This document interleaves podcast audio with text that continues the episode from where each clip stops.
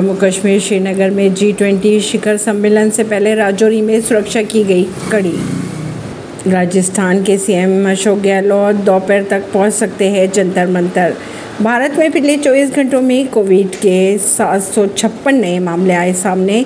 सक्रिय मामलों की संख्या 8,115 हुई। Peoples liberation front of India यानी पीएलएफआई का हेड दिनेश गोप लिया गया हिरासत में।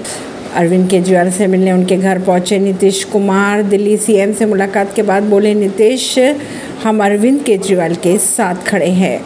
जम्मू कश्मीर में अनुच्छेद 370 बहाल होने तक विधानसभा चुनाव नहीं लड़ेगी, महबूबा मुफ्ती ने कहा। सरदार बनकर घूम रहा था 30 लाख का इनामी नक्सली दिल्ली पुलिस ने नेपाल में धर दबोचा।